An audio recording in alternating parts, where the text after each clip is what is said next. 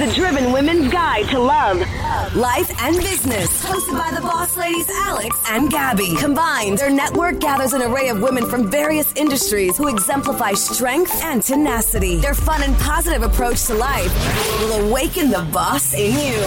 You're listening to Girls Gone Boss. Hello, everyone, and welcome to a new episode of Girls Gone Boss. I'm Gabby. And I'm Alex. And we're here to bring you another episode for your listening or viewing pleasure because now we're on YouTube as well. So, welcome to everybody that is also watching us. We're so excited because, you know, our platform is a place where we want to highlight amazing women, but we have never really sat down with someone that is an educator. And obviously, you know, us, you know, Alex and I have sat with millions of women, but educators are just special people that I feel go underrated, underpaid. We know there is a disparity in education.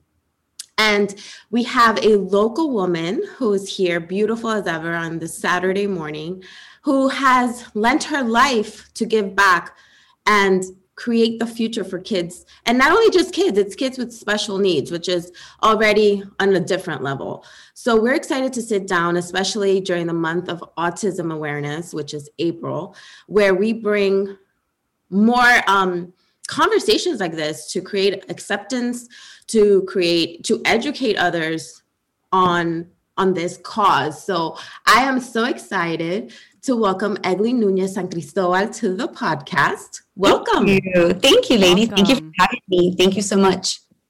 So, yeah, Egly, I just also wanted to know, I mean, tell our listeners and our viewers that I'm I'm very honored to be part of the board that makes up the board of First Stars Preps um, School, and I guess that's how me and you got together and we got connected.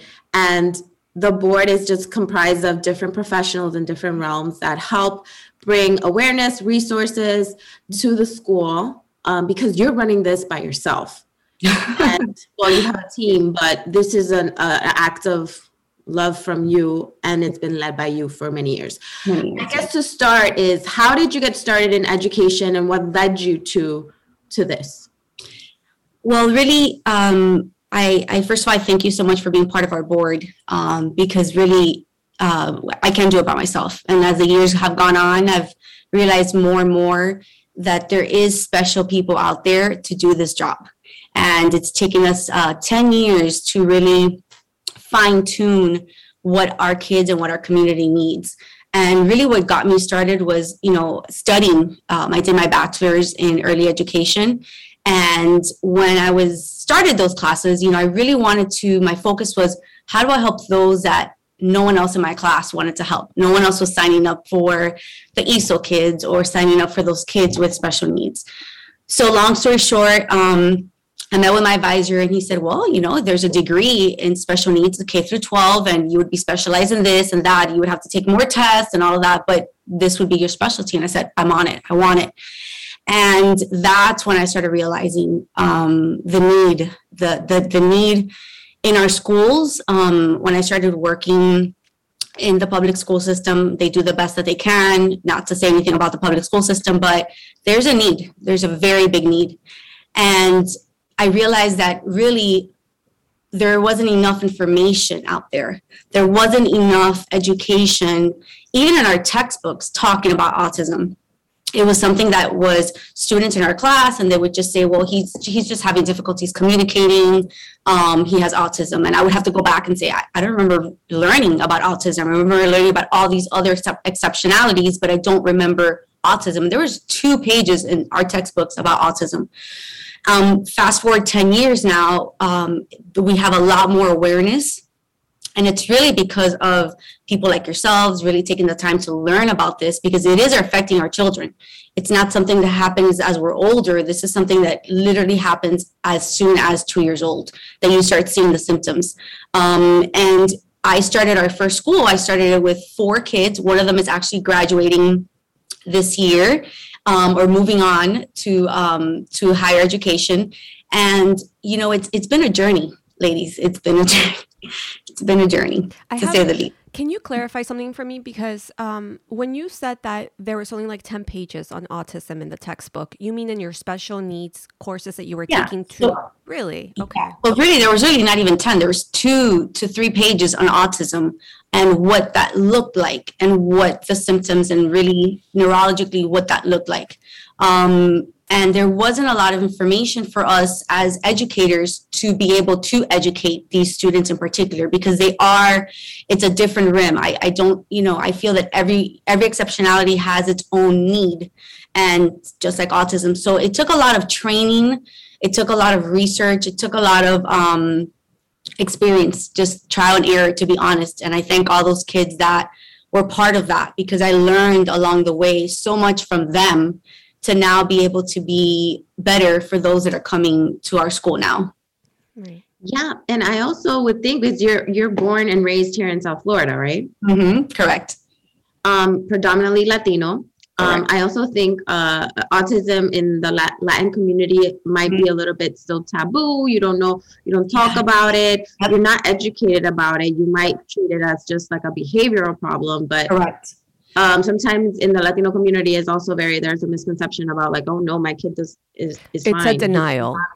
that was the hardest part for me i have to tell you and still to this day still to this day um, we don't you know we don't have an over amount of kids in our school and i really think it's because I- i'm very particular about the families that we enroll because it is so hard for me to sit at the tours and have to convince a parent um, that their child needs this type of specialized um, service, this type of specialized education. It is still very, um, very intense um, in the Hispanic community, um, where it's just we're not talk about it. He's fine. He'll grow out of it. It's just a phase. Um, but really, women, moms are the ones that usually come the most by themselves, um, and they cry in my office because you know they're like i'm glad i'm not going crazy because everybody says i'm crazy and that i you know i'm just making things up. I'm trying to make my kid something that he's not. So you know it's hard. It's hard um, to sit in those meetings and then never hear from them again sometimes or a year or two will go on we'll go we'll pass by and then they're calling again because now it's gotten more severe um, it's difficult and i just pray for them to be honest. I pray for those families because um, as a mom you have that that you know um, that intuition sometimes about your child and it's hard when you see something but yet you don't have that support. And i think we all go through that at some point in our lives. Um, so i yeah, really and later in the in, later in the conversation, we can get into Yeah. uh, some of those signs that maybe like you Mhm. know, moms listening can kind of take as red flags. absolutely absolutely But do you think that you think that there's like a pushback from the parent? Because originally, so they come to you, and then like you said, they don't you don't hear from them for a year or two. So do you think that it's because they go back home and then they they get in people get in their ear and they're like, you're overreacting, you're completely overreacting. They're gonna be fine. They're gonna grow out of it. It's just a stage. Yep. So then that mother or that that parent they feel ashamed for even thinking that about their child but in about okay. that. Correct. And that is exactly the guilt that we that we're that we're talking about. Um and so you know what doesn't help at times is the pediatricians that are not really educated in that as well. If you're going to a pediatrician that gave you know that, that was at your birth and now you're taking your kids to that pediatrician you know there's sometimes not um, as um, understanding of the situation and don't encourage the hey go get him evaluated. Hey go get him go see a speech therapist see you know why he's not speaking.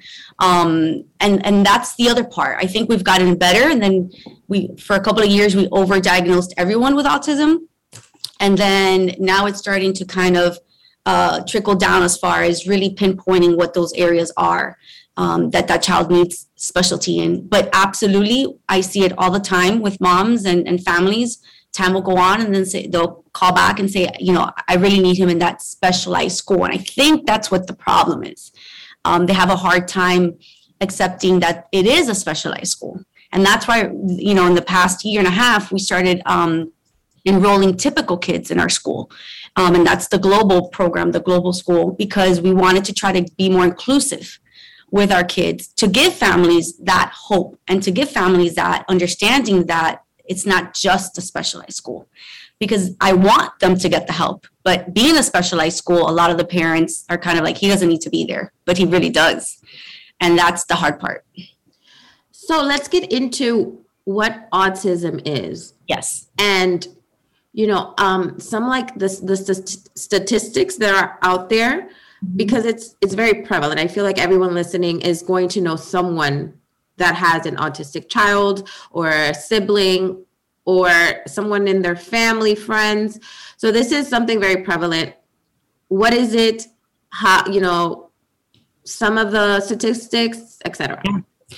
So you know, throughout the years, it's it, it was really one in a hundred and something, and I think it's because you know the last ten years, twelve, I would say fifteen years, you know, students were not getting diagnosed properly. Um, they were just kept home, um, and a lot of things have changed, but the statistic now is one in 44 and it affects more boys than girls. Um, and autism is a serious developmental um, disorder that causes inability to communicate effectively. Um, you'll see a lot of obsessive behaviors in that student. Um, interaction is very limited but then sometimes um, you'll see that no he interacts pretty well. He plays with other kids at the park but it's not really communicating. Or you know he will only play with these legos and if you don't give him those legos he'll have a full tantrum. So i can see how then parents are kind of blurred the lines because they're like well he's just little. Um, and you'll see this at as young as one. You'll start seeing some of these symptoms. Um, so i can see how some parents that have that child that doesn't have that you know that's why it's called the spectrum because it's very it's very wide can kind of be like, oh no, he'll get over it. But there's still things on that box that even if you're checking one off, um, we should go get him evaluated and we should get some help. Where would you go to get evaluated? And you know, where can someone? Yeah, I wouldn't know. Like, okay, where do I go? They, you know, the so ER, the, my primary yeah, doctor. Where do I go? Yeah. So the first thing um, that guides and really sparks the whole process is the pediatrician because you need a prescription to take him to get evaluated. So that's really what we're working on is more with those pediatricians to not give those parents that time of saying let come back in six months and if he's still not talking then we'll then we'll do something we're really trying to work with those pediatricians because when they come to us at four or five it's a lot more it's, it's difficult you know it's a lot more difficult than when if he would have come at two or one and a half. Why is that? Um, why is that? How does that make a difference in those two years? Yeah so it's going back to the the wording of you know a kid's a kid's a sponge. Think of it like that. It's literally factual.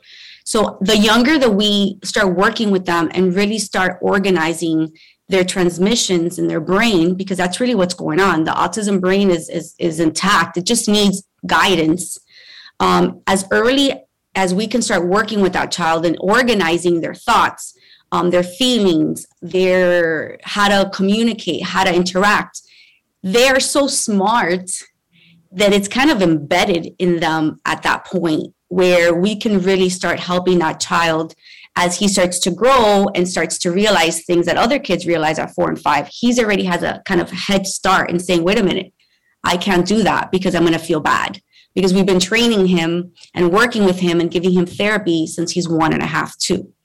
Um, and it really decreases the frustration. Ladies, think of, you know, when you feel frustrated because, and, and you're able to speak and someone's not understanding what you're saying, and you're like, you don't understand what I'm saying? How else do I tell you, right? And we can speak. So it really decreases their frustration and then at the same time decreases you know their their ability to to to feel comfortable in their skin because they don't understand why you don't understand. And that starts as early as two one and a half. So think of it that think of it that way creating kind of a positive interaction from early on when you yourself feel like something's not jiving something's not working. It's true. So it's kind of like early prevention is Yep, key, 100%. Like anything, early early um, diagnosis, early intervention is key in autism, like everything, but really in autism more because um, we've seen the difference. We've had kids that we've had from two years old that have been able to mainstream. Mainstream means that you're able to leave the specialized school and go into a setting that has um, typical developing students, right, that don't have a diagnosis and function, um, and function. Um, and and the key to that is intervention. The key to that. Your your that. your school particularly on what age um, range do you guys work with? So we, you know, that's that's a tricky question because I never I never want to let them go. And you know that's got me into trouble because you know then we'll go into a middle school grade and and things of that nature. And I've had to um, really really control um, my urge to help these families, all of them, because there's they deserve their own space at a certain age, and with that comes a lot of responsibility. So we've decided to um, as, as a fifth grade, that child is now transitioned, is what we call it, um, to a middle school because we feel that that is kind of our area of expertise from that preschool age, um, which other schools don't want to work with because you have the diapers and the potty training. We love that age to all the way fifth grade. Got it. Okay. Fifth grade. Now, April is Autism Awareness Month. Yes. Let's talk Yes. about that. Tell us Yeah. what you, what you guys are doing to bring that awareness. Um, you know, one of the first things that we do is at the school. We start really making it a big deal that this is Autism Awareness Month. We wear blue, we have a party, we celebrate um, because we want the parents to know that it's okay. We want the parents to know that their child's going to be fine and that they have to be understanding that we're excited about teaching your kids. Um, that's why we want to celebrate, and that's you know it's been it's been a touchy subject for years because not everyone feels that way, and not every parent that's dropping off their child feels that way at the time. But as they see the progress, they see that it's going to be okay, and and we have a little bit of that as the range in our school. So we do that. We we have the kids um, really understands the ones that that can and can articulate what autism is and you know why you have autism and what can you do about it and how can we help you. So we have a lot of those conversations because they hear about it um, because they might not be doing it at home. So we want to advocate for those kids. And then we have this big fundraiser that we also do in april to bring out the adults because you know really th- those are the ones that need to help those parents that are having questions. And if a friend comes to you and says you know i don't know i'm really worried about so and so you know it's it's our job to tell that parent hey just tell your doctor you know not to try to make them feel better by saying he's going to be fine. Of course we want to say that. But if if that person feels like something's not okay you know like anything you know like if you were to say I, you know i'm not feeling good my you know my body you would say go to the doctor. You need to go to the doctor. So it's the same thing. It's the same thing. So it's just creating that awareness and letting people know that this these people are people and they're amongst us and we need to like everything right that's going on in life right now in this world um, be accepting and um, knowledgeable and you know just help help them feel inclusive um, Right. I think also giving parents grace. I think awareness has allowed me, you know, working with you in the school has allowed me to kind of pinpoint those kids. And I have a story to tell you guys that I was um at a store and it was like a huge line to the register. And I was in front of a mom and about like, you know, the child was pretty grown up. He was like seven, six or seven.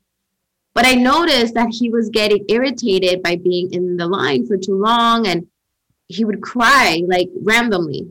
Um, that the mom was like, I already got you what you wanted. And he's like, No, but I want something else. And he would cry. And then, Oh, I don't want to be in the line. He would cry. And I was like, at first I was like, Oh, you know, what you what do you think? You judge, right? Oh, what a bratty kid. Like, why is he crying so much? But then my awareness button came on. Mhm. And I was like, you know what? This child must be autistic. So let me give him grace. Let me, and the mom, you could tell because the, then he did a tantrum. right The mom was super embarrassed. She turned around to me. She said, él es autistic, autistic. Uh-huh. Era una cubana. She's Ajá. like, y, disculpa, pero es que esto le pasa a él. Él tiene, you know, and I'm like, don't worry about it. I understand. I actually even mentioned that I worked with a school for autism. So she was like, oh, thank you. You know, she felt really embarrassed, you know, because Yeah. everyone was looking at her with a tantrum. So I think building awareness also gives us the ability to give grace to other people and not judge kids out there because you just never know. And it, it just wasn't normal for a child his age to do those type of tantrums. So I knew that there was something up. I mean, parenting alone, guys, is hard. So, you know, when you when you have to when you also have to deal with can't go to the store because you feel like you're being judged all the time as a mom or as a person. You know he could have been with anybody. And it's hard. It's very difficult to feel like that all the time because it's not like he's just having a day today and you know my child's fine. No it's all the time. So for for me it's very um i also have to take moments of of grace and and remind myself of that because we have 80 students plus the parents. So it's very um, it's difficult at times to to explain this to parents and say take your kids out. Take them to the beach. I mean with covid we we haven't been able to, in the last two years go to field trips as we normally do.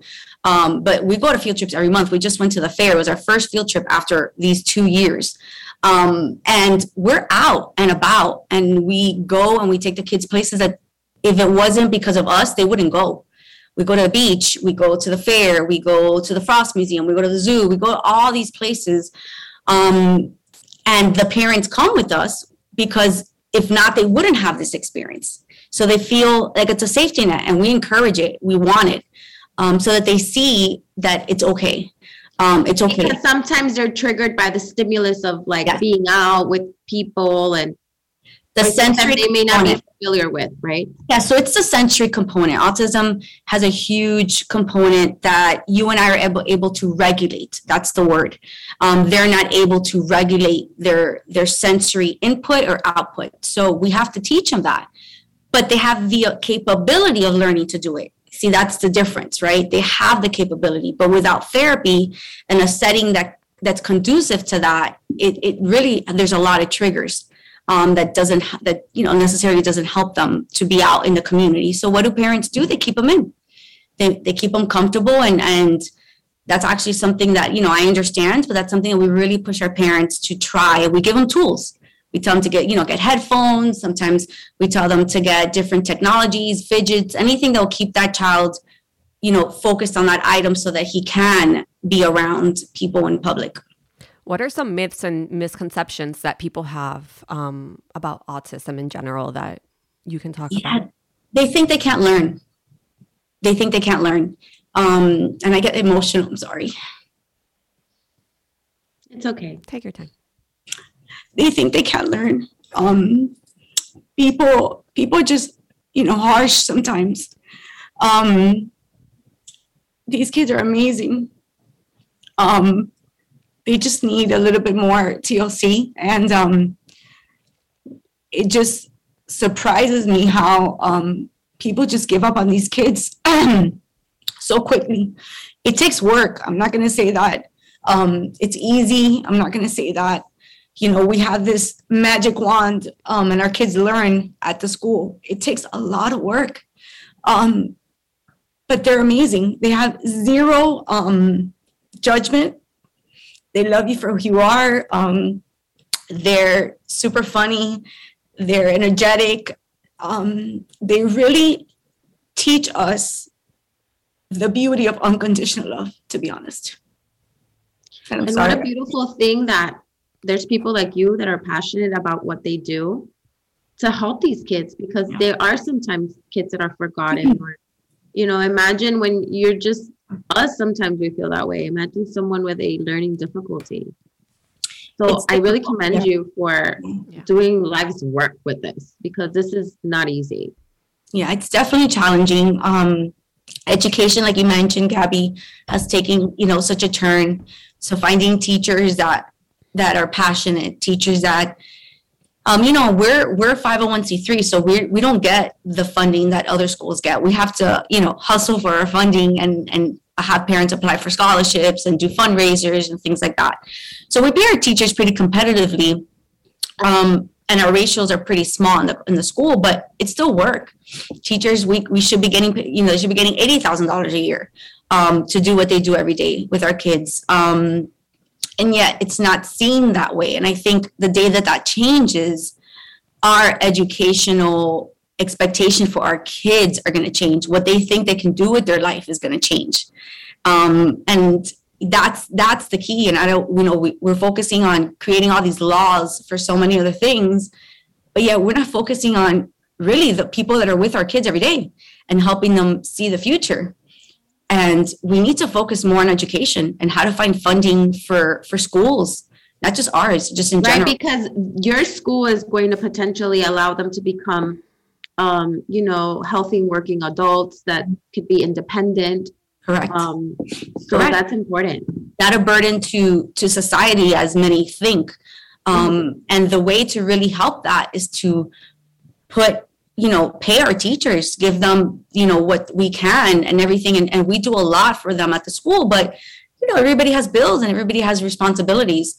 And it takes a lot of um, courage because we we really recommend a lot for our kids the teachers the therapist it takes a lot of courage to step out and say i think your child needs to do this. And and hope and pray that that parent will be receptive and jump on board so we can move on to the next phase. And sometimes they're not um, the ones that are we see a huge difference because we're able to do our job. And the ones that are not leave the school or go to another school that doesn't tell them those things um, because they don't want to hear it. So it, it's a lot. It's a it's a job and that really requires a lot of mental strength.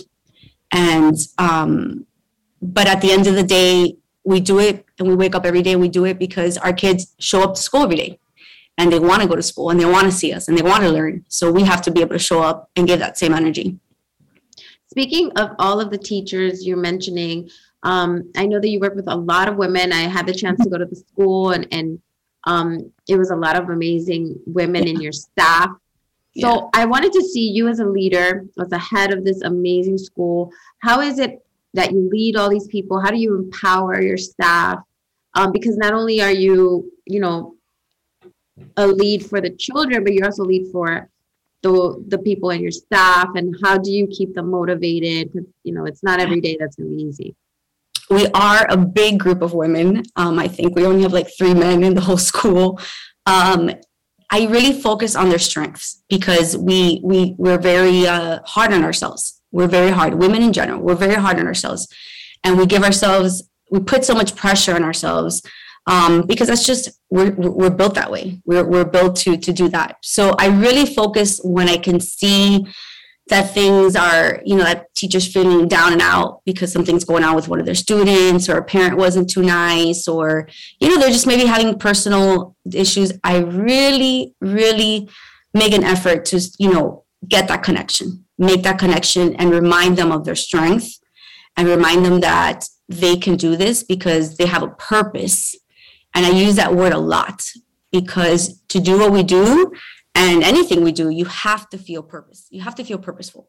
Um, if not everything i feel kind of trickles down your confidence your your ability to function everything. You have to feel like you have a purpose uh, whatever that purpose might be.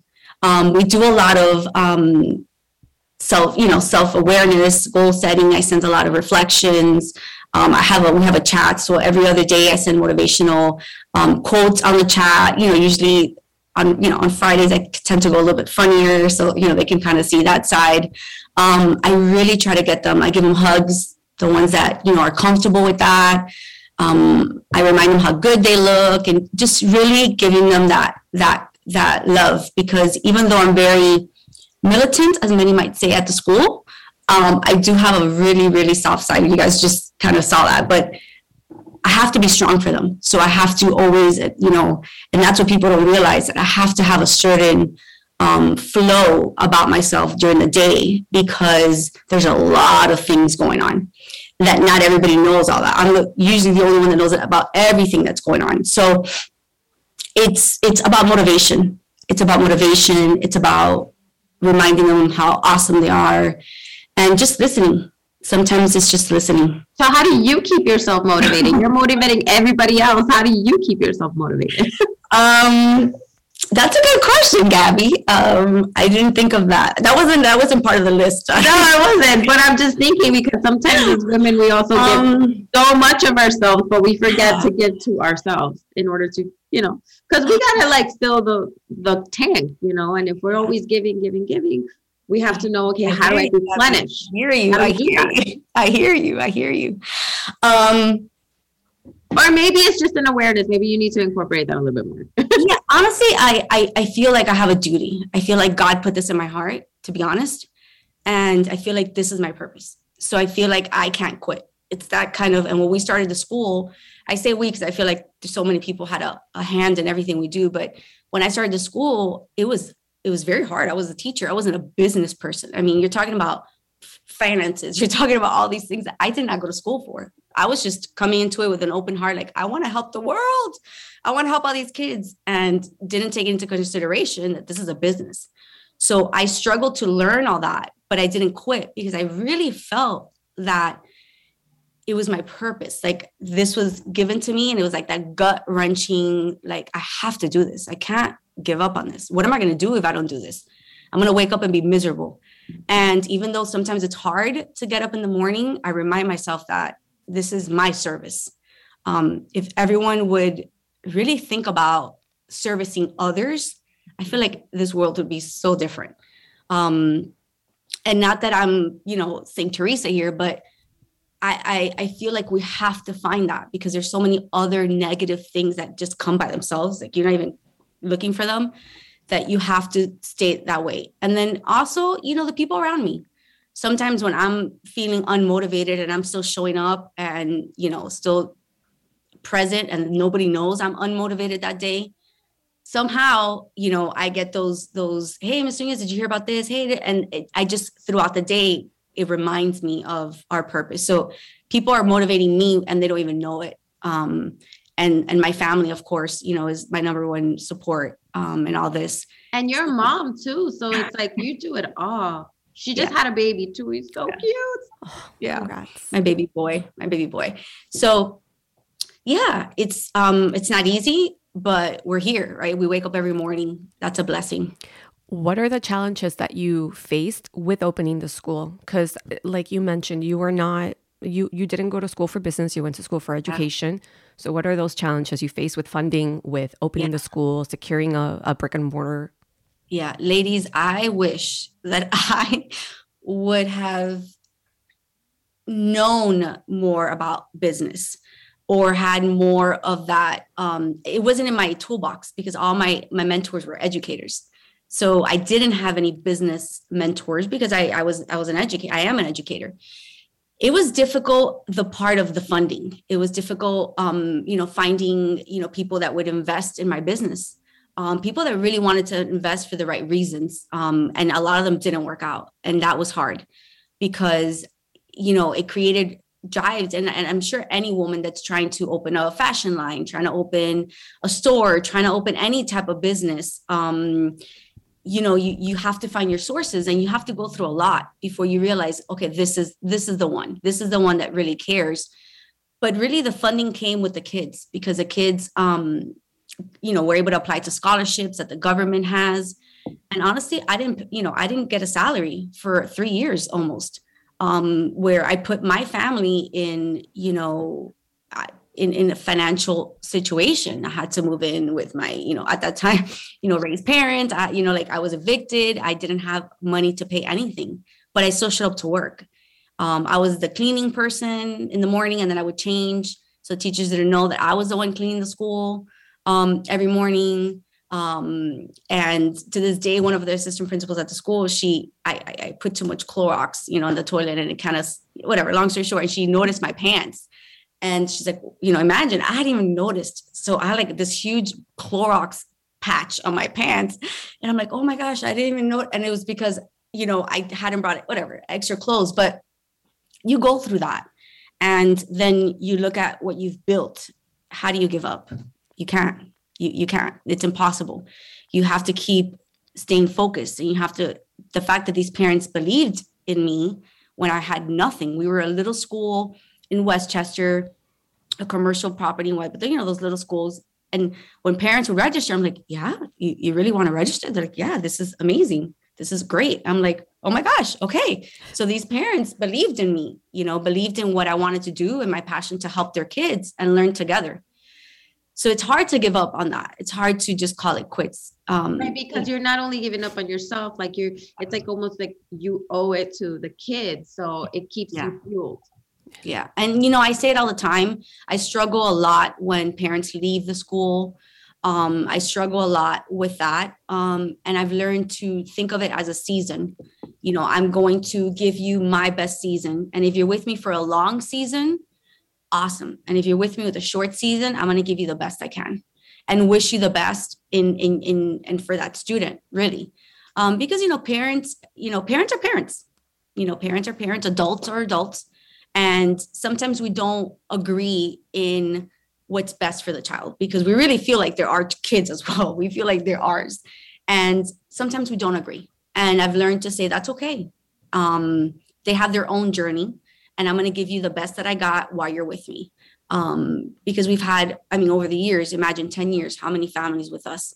And I wish them the best. And the ones that are still with us, we see the improvements and we see the relationship. We see the relationship in, in those parents and the trial and errors that we've gone through to make them better. So I would guess the most rewarding for you in this is just to see the kids thriving and, and to know that you're waking up day to make someone's life different. I had a part in that. Small, big, um, I had a part in that. Um, that's that's pretty amazing to me. Um, no no money can actually give that, to be honest. Um, and teachers feel like that too. Um, we just want to keep them forever, but you know, like I said, I've had to learn to to to to to create that um, that barrier because we can't. They deserve other other things at our school because of financials, because it's very expensive. Um, we don't have the facilities to do that. Um, but it is amazing to see them and parents email me pictures after the years to show me how they're doing. They still follow us on Instagram and it's it's nice. It's very rewarding to see that.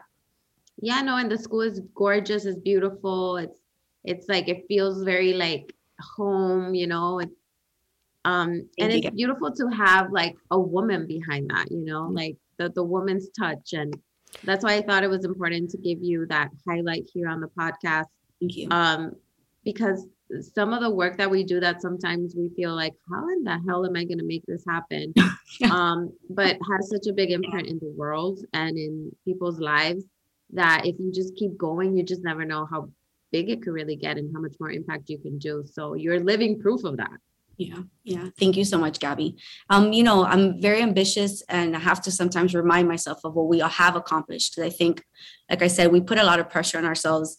And, you know, I always want to be recognized or the school to be recognized because we're not, you know, we have a brand, we have a name, but we're not, you know, a charter school. We're not this big public school, you know. And I guess if we could create more awareness that organizations like ourselves exist um, not just for autism, but you know, like the Lotus House, like all these amazing organizations that survive based on what you and I talk about because there's no advertising, we don't have money for marketing. We can't just hire, you know, put somebody on retainer all the time for PR and social media, you know, like so you know, I would just like to really create more of that awareness in people, like reach out to these local organizations um, that are really putting in the work to help those people that need it um, because we're we're small, and you know a help from a big organization or from a big brand um, makes a big difference. It makes a big difference. I also want to mention that, which we didn't uh, talk about, and I think is important and makes a differentiator about your school, is that it's service-based learning as well. Mm-hmm. So you also not only you know give them the basic skills, education, but you also incorporate the give back, the service yeah. uh, to the children. How yeah. how did that come about, and what are some of the things that you do to incorporate that kind of model? So we we're focused a lot on um, service learning and how to go into the community and do different things. Um, again, you know, with COVID, we've had to stop for the last two years. And when we created uh, Stars Global, which is part of our school, which is the neurotypical students, um, we wanted to create a school that brought in these kids, and a lot of them are the siblings of the autistic kids. Um, that was not just education based. It was really more about what, how can I solve problems that are in the world? Because you see something, you're like, I know that's wrong, but I can't do anything about it. No, you can. So how do we do that? How do we build these kids that are growing up on iPads and and technology and TikTok and all these things when we used to play out in the front yard with our neighbors? how do we create that con- connection, that human connection? Um, and I, I said the best way to do that is by servicing others. So the word service learning comes in because you teach them how to they're, they're learning while they're servicing. So they have to for example you know lotus house is one organization. We donate to they have to call there they have to email. They have to find the problem agree on the problem and then actually say how do we solve that problem? And then they have to amongst themselves figure it out. So we we wanted to donate kid they wanted to donate toys to um Nicklaus hospital. And it was crazy because they were like oh we, we can just go buy it. Let's go let's go buy it. We're like the teacher was like no we can't just go buy it because we need money. Well the school can pay for it. Like, the school doesn't have money. How are we going to get these toys? They couldn't figure out how to get money to buy these toys. So then the teacher is like well maybe we can sell something. What can we sell? And then they started garage sales bake sales and all these things and then we ended up raising $350 and then the school when they matched it and then of course you know we went to walmart and at Walmart, we took the jar of money. It's not like I took my car, you know, we took a jar of money and everybody had a budget and they had to buy these toys. They had to stand in line. They, ha- you know, we make them go through all that process because we have to teach kids that learning is important, absolutely. But sometimes you're not that A plus student and but you're great at communicating with someone on trying to get them you're a big a good business person you're a good marketing person you, you're a great artist you can make these crazy flyers like so we're teaching them that it's not just about being smart in the books is also being um, smart in how we you know service others and what we can do with our skills and our talents. So that's what service learning is about and that's what we now are really feeling since covid is kind of you know we're doing better with that we're able to streamline that um, and do more of that service learning. I absolutely love that. Because they also see, like, okay, the jar, we got money. Now there's no more money in the jar. Like, this is how economics works. You know, and the funniest part during the whole thing was they were looking for toys for them. And we were like, no, these toys are for others. And they're like, but I really like this toy. I said, I know you like this toy, but you're supposed to be looking for girls between the ages of nine and 10 and that the, and then there it was so i mean the teachers and i reflected on it because i went on the field trip. Of course i don't miss out on these things. And we were like it's you know it was so powerful like it was so powerful for these kids. There you can see it they're like oh so i'm leaving here with nothing. I'm leaving here with no toys for me and i have to think of someone else. And it was a game changer. It was a game changer for us. Uh, we saw the power in thinking of others so we're really happy about it. And it's still developing. We're still growing it as far as, you know, as our enrollment grows, our service learning will grow and our opportunities will grow. But it's it's it's great what you can do with kids um, and how they want to learn and how they want to be accepted.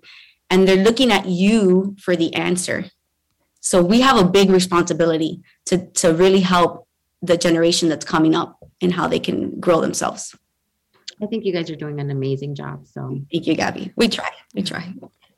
So let's bring it back. I think it's important to kind of like wrap up this interview with um, some of those signs that maybe you know a parent right now listening or someone that might not really know. Okay, is this something I should be concerned about? Like, what are some of those signs you should be looking out for in your toddler because it's it's something yeah. that starts pretty early or can be detected really early. Yeah. One of the big things that I would tell a parent um, is texture, sensory. The child's having a lot of difficulty with different textures, doesn't want to shower. Um, you give them, you know, different textures and they, you know, they have a, a you know, they don't like it. They're having a, a full fledged crying session. Um, we see a lot of the communication um, not being able to really, even as, as babies, um, the eye contact is a big one eye contact is a big one. And I think that if a parent sees their child's eyes glazing a lot and not really um, turning to you when you're, you know, speaking to them or really making that eye contact, that's the first sign. That is the first sign. And you should not wait to get the other signs because that in itself um, is a delay in development. Um, so that should be your first sign. Um, and if you go to a doctor and the doctor says, oh, no, you know, he'll catch up. He'll eventually, you know, take him, go to another pediatrician. You go to another pediatrician because what I want parents to understand is that no problem can be solved if we don't know the problem. And I know it's difficult, but the moment we have a diagnosis, sky's the limit. We can do so many things from speech therapy, occupational therapy, uh, applied behavioral therapy. I mean, so many things that we can do as early as two, as early as one and a half that giving this child, your child, an opportunity, because that's what we're doing. we're giving them an opportunity. We're not trying to fix them. We're giving them the tools for them on their time to use them and, and have that opportunity to develop. That's what I tell parents. It's not about fixing them. It's not about thinking about something's wrong with them. Is really giving them an opportunity. It's kind of like therapy, right? You're like, oh, I don't need therapy. Everybody needs therapy. Therapy's great. Who doesn't want to go and vent for an hour, right? Who doesn't want to go and have someone listen to you? It's kind of the same thing. Um, anything that we do for our kids is going to be beneficial, especially when you're working with people that are professional and experts in those areas. Um, we do it all the time. We go to the hair stylist, then we go to the eyelash girl, we do our nails with someone else. You go to a specialist. Um, and I'm, I'm making that reference, not saying that it's like autism, but just to make it simpler in our minds that they just need a specialist to help them through this path um, that can help them grow. Amazing. And another thing, is there a correlation between having a baby older and are you predisposed to having a child that maybe has autism? Yeah, what so this topic is very, very um, sensitive. Um, and there is a lot of research, so I'm definitely going to reference that. There's verified research, not just research. There's verified research that indicates that the development of an embryo from older couples does you do have a higher risk of having a child with developmental delays um, simply because what i've learned also because i had to have ivf what i've learned also is that um, you know we don't always have the same quality of eggs. I mean, we're not going to get into right. We're not going to get into a whole thing about that, but we have a whole uh, we did a whole, whole episode, episode on it. You can, have me, go listen. You can have me. You can have me on that segment then. But pretty much yes, um, it it does, and there's verified science for that that does show that. Um, I am the you know particularly I you know I did my PhD and and I studied a lot of this. Um, it, it has a lot to do, ladies, um, with what honestly we're putting in our bodies. The mutation of genes that it's occurring is astronomical. Um, is it's it's a lot. Um, you know, first time occurrences where you don't have um, these conditions in your family, not just autism, various conditions, and you're that first generation because there's a mutation in your in your genes, and that is huge. That that's huge, and I feel that we really need to take care of what we're putting in our bodies, what we're eating, um, being more conscious of that, um, because it does have um, it does have a consequence. It does have an out an out. Um, it does have a consequence.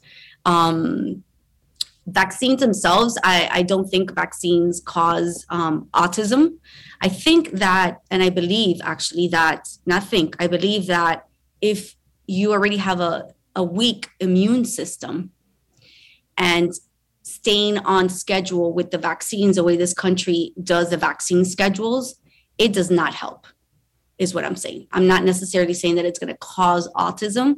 I'm just saying that it's very aggressive, the vaccine schedules that we have here. Um, and I just think that we need to taper that. And that's why now doctors' offices, you can um, you can change that schedule of your kids' vaccines. I have kids at school that don't are not vaccinated and they have autism. So you know, it's not necessarily that vaccines cause autism. It's just that it happens to be at that two year old age when you have to get that big panel of vaccines that you start seeing a decrease in your child's abilities that they were doing before the vaccines. Um, and that's because there was already a, a, an immune system that was weakened from birth, from right for from conception.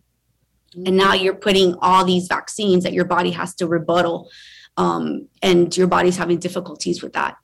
And um, there's a lot of science behind that. Um, you know, I'm a God woman and I'm a faithful woman, but science um, has also shown us that we have to be careful with, you know, we have to we have to be knowledgeable and understand that not everything that we do with our kids is necessarily the way that we should do it based on what the recommendations are vaccines are big. Vaccines are big. it's a big thing. It's a big thing. That's interesting. Mm-hmm. Yeah. There's, I mean, I, yeah, there's a big topic on that. A lot of conversation around that. So, to wrap it, I want to talk about the exciting event that's coming at the end of the month on April 29th. Yes. Um, tell us about the fundraiser event here in Miami. I'm so excited because we finally get to get together for this event. It's um we usually do a big gala and it's a big like long dress and all that fun stuff and we haven't been able to do that. It's one of our biggest fundraisers. Everybody comes out, we have a great time. We get to auction a lot of the kids artwork because our kids are amazing.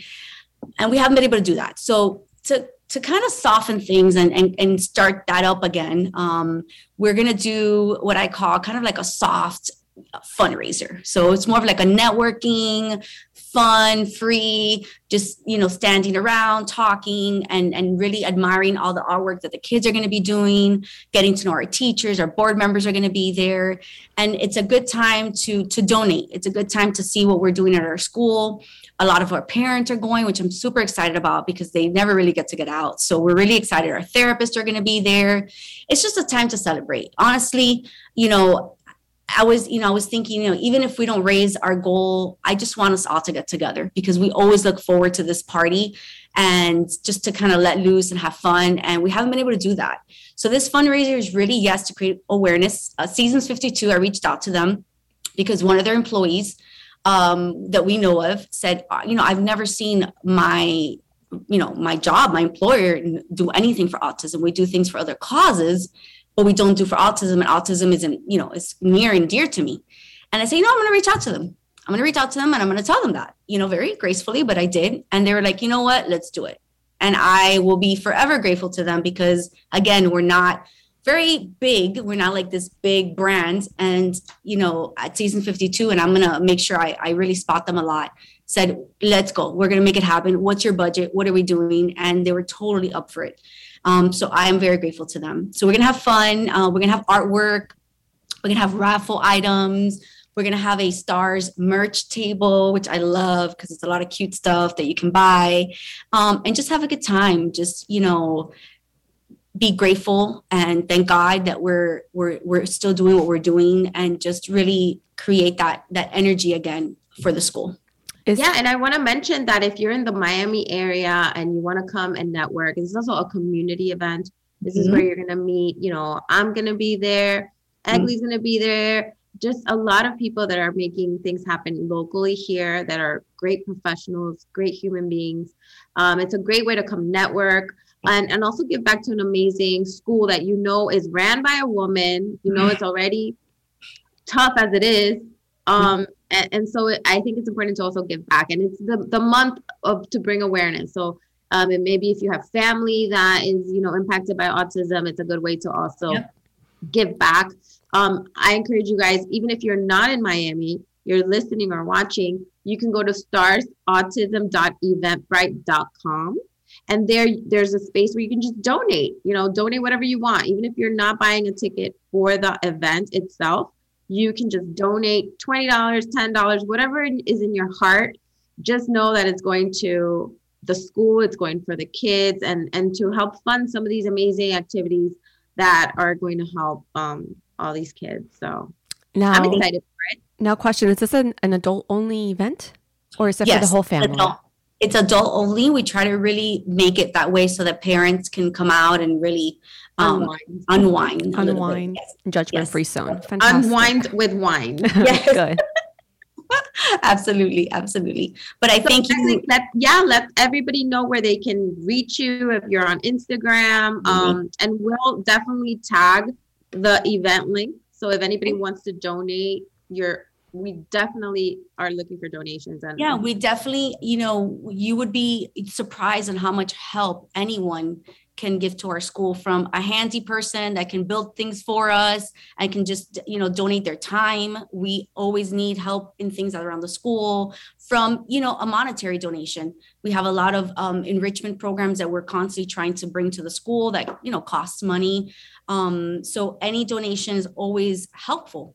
And we are a 501c3 so any donation you give is um, tax deductible we are a fully fledged nonprofit organization and you can definitely go on the Eventbrite. And then our Instagram is stars underscore autism. you you know you can send me messages to there they definitely get to me um, you can also send me emails at enunez at starsautism.org and i'm here i'm here for anything that the community needs and if i could be of service please definitely reach out to me we love it Thank you. alex Yes. I got so emotional. My nose is running and I'm like trying not to like um but I have to.